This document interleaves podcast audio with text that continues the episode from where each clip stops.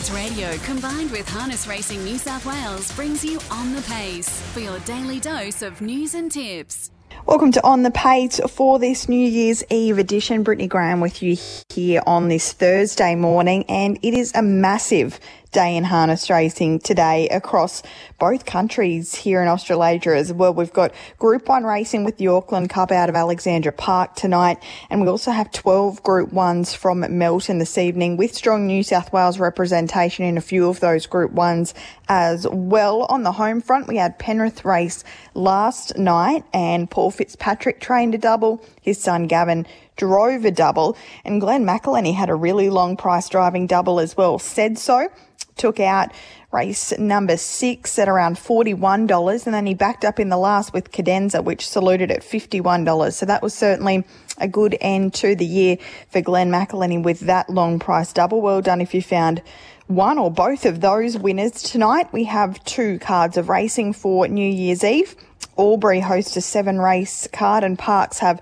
their cup meeting this evening, the first of which gets underway at six o'clock. And as is so often the case, Amanda Turnbull will have a really strong hand to play, not only from a driving perspective, but also a training perspective tonight. She doesn't have a drive in the Parkes Cup, which is a feature, but she does train the short price favourite, Got a Party Doll, and she's been kind enough to join us this morning for On the Pace. Thanks for your time, Amanda.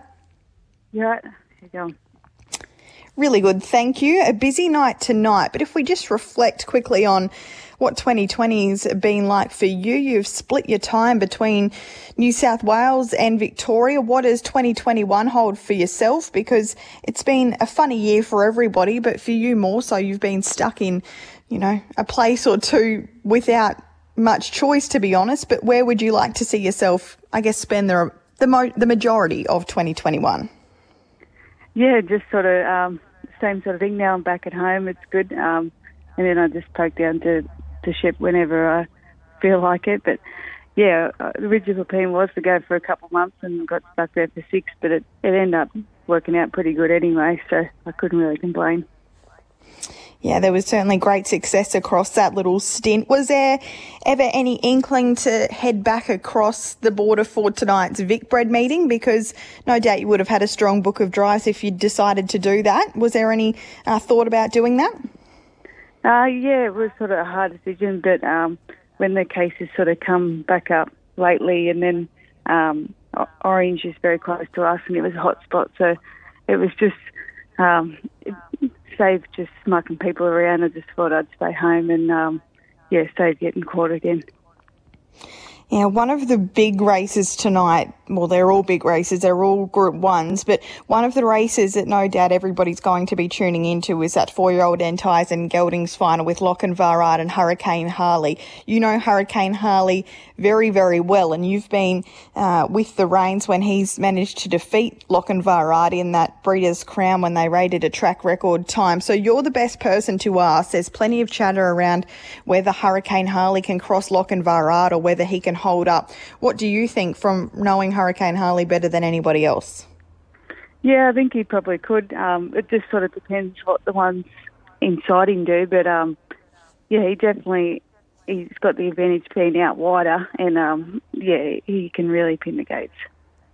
He certainly can. And as I mentioned, he's the co track record holder at this trip. So uh, it's going to be a really intriguing battle between those two once more. You're focusing on closer to home, though, with Parkes, as I mentioned, and you've got a strong book of drives. You kick things off in the first with the weekend, a horse who you partnered up with last time out to win the Dubbo Golden Gig final. This guy's really hit his straps of late.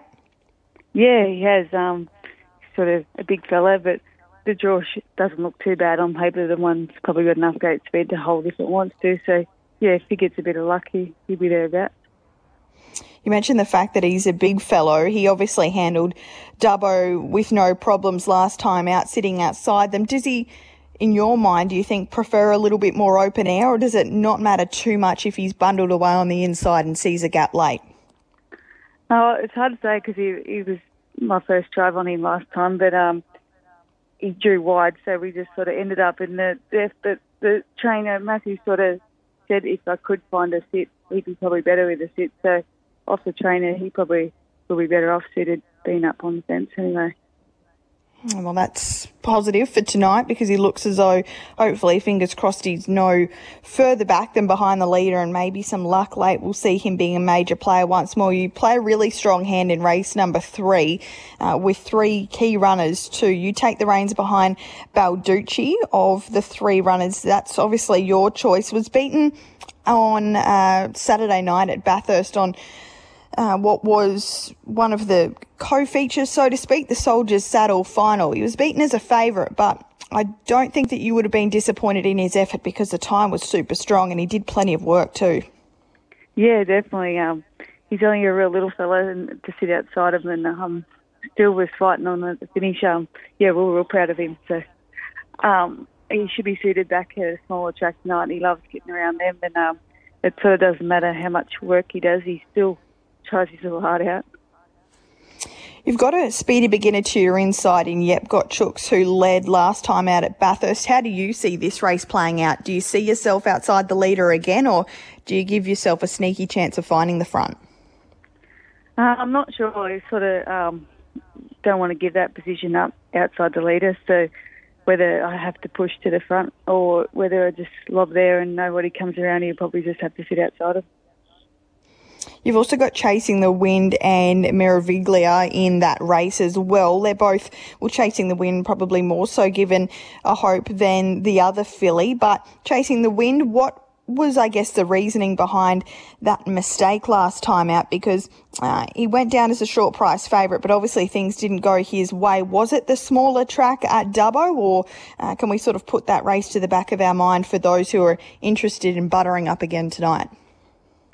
Yeah, it was probably um, he'd been racing that Menangle and sort of got used to not not hanging, and he he has got a bad habit of hanging in. So I think he just hung in too bad and um, just had to be checked off and and put, in a couple of rough skips. But um, he is a lot better horse with a sit, like how he was being driven at Menangle as well. So if he gets a spot up close and and doesn't have to do much work early, he'd be definitely thereabouts. The feature of the night is the Parkes Cup, and as I mentioned at the top of the show, you train got a party doll, but Isabel Ross sticks with this mare. They've struck up quite a good relationship, and they were feature race winners in the Red Ochre last time out. That was a really dominant performance, and her two runs back this preparation have been brilliant. She's really taken a big step up. Yeah, she's um she's been really good. We've sort of decided to give her a break. She's wasn't doing much at the end of her prep last time, and we didn't know what to do. But give her a really good break, and um, it's the best thing we've ever done because she's come back and rewarded us with two really nice wins. The sprint trip tonight, the 1660 metres, which is a little bit different for a, uh, I guess, a cup event. She's won and won in slick time in both of her runs back this preparation, but obviously the drop back in distance will be no issue, and that gate speed that she has will be you know, a massive advantage around this smaller track again tonight. Yeah, definitely. And then um, the other main chances are all out the back row, so hopefully um, they find it a bit hard to get into it. But she's up in grade a little bit, I thought. But um, yeah, she she also can run out some really good sectionals. Yeah, she certainly can. And the, the last runner I wanted to ask you about, you do have a few drives through the middle as well, which look good chances for a variety of trainers. But you train Lyrical Genius here in race number eight, the two year old event. A lightly raced two year old as well has only had the three starts, but has won two of them. He's his most recent two starts. He looks to be a nice progressive gelding, uh, and he seems to be quite versatile as well, which is going to need to be tonight as well off the second row, which is never ideal for a two year old. But on class alone, he looks right up to this race. Yeah, definitely. He's got the um, definitely got the class. We've just got to get the brain sorted out. But he he has been really good. So hopefully um, we can keep him that way. But it took us a fairly long time to get into the races just because of that reason. But um, yeah, can't really fault his fault his runs at all.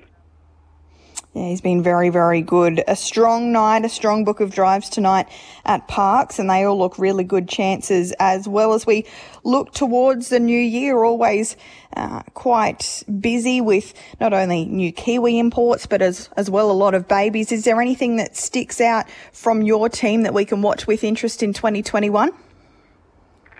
Um, oh, there's a couple of Kiwis that just come. We keep an eye on them, but um, yeah, that, it's, it's hard to say with the two year olds too because it's so early and they've got to take the next step. But yeah, just just mainly keep an eye on the, the Kiwis. Alrighty, that's a pretty good formula to follow as well because your first up record with them arriving is superb. Thanks for your time this morning, Amanda. Best of luck tonight and also for the new year. Thanks, Britt. Amanda Turnbull there this morning. She's joined us on a few occasions this year on the pace and has always been really, really helpful with her time. So we appreciate that once more. And as I mentioned tonight, Parkes, she's going to play a big hand in many of the feature races, including the Parkes Cup with Got a Party Doll. She won that Group 3 Red Ochre Mares Classic last time out at Dubbo by 18 metres. So any horse that's able to win a group race like that in that fashion has to be a big chance when they step out again. And despite the step up in class, she looks well graded here on the national rating system, sneaking in as a 71, and she's drawn well for that reason as well. So that's race number four on the card tonight from Parkes. They've also got a few other features, the dash uh, for the local horses and also a three-year-old and a two-year-old race that are both quite strong and will be horses to look out for over the next few weeks, no doubt coming through that as they get up in the grades once more. So as I mentioned, Vicbred Super Series night as well from Tabcorp Park Melton, 12 group ones the first of which gets underway at 5.23. You can catch all of the action right here on Sky Sports Radio, and there's also extended coverage on Sky Racing Active from the track as well. So best of luck to the New South Wales contingent that head, that make their way down there tonight. No doubt they will do us very proud indeed. That's the final on the pace for 2020. Thanks for joining us this year, but we'll be back to do it all again tomorrow, same time, 10:30 here on Sky Sports Radio as we look ahead to a big weekend in harness racing. We'll catch you then.